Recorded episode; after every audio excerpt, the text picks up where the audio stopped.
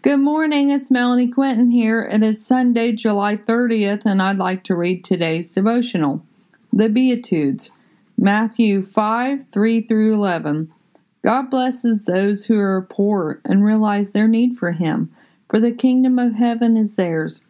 God blesses those who mourn, for they will be comforted. God blesses those who are humble, for they will inherit the whole earth.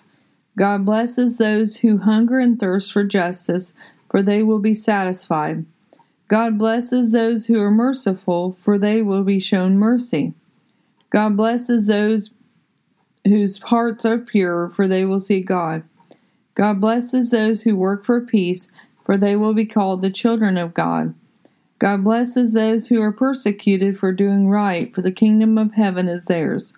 God blesses you when people mock and persecute you and lie about you and say all sorts of evil things against you because you are my followers.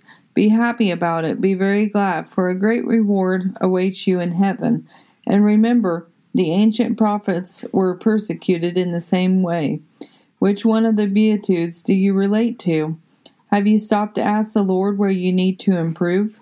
If we are not changing our hearts, our minds, and our souls, we are not growing. And when we stop growing, we stop witnessing the transformation power of the Lord. What needs transformed in your lives today? Ask the Lord to intervene. Ask the Lord to show you the way.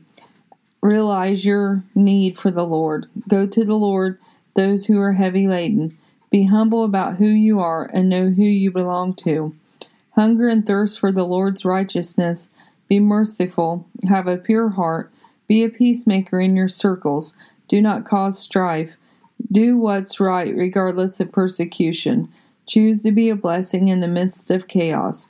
Choose the path of the Lord. Have a blessed day. Inspired by God on 730. Thank you.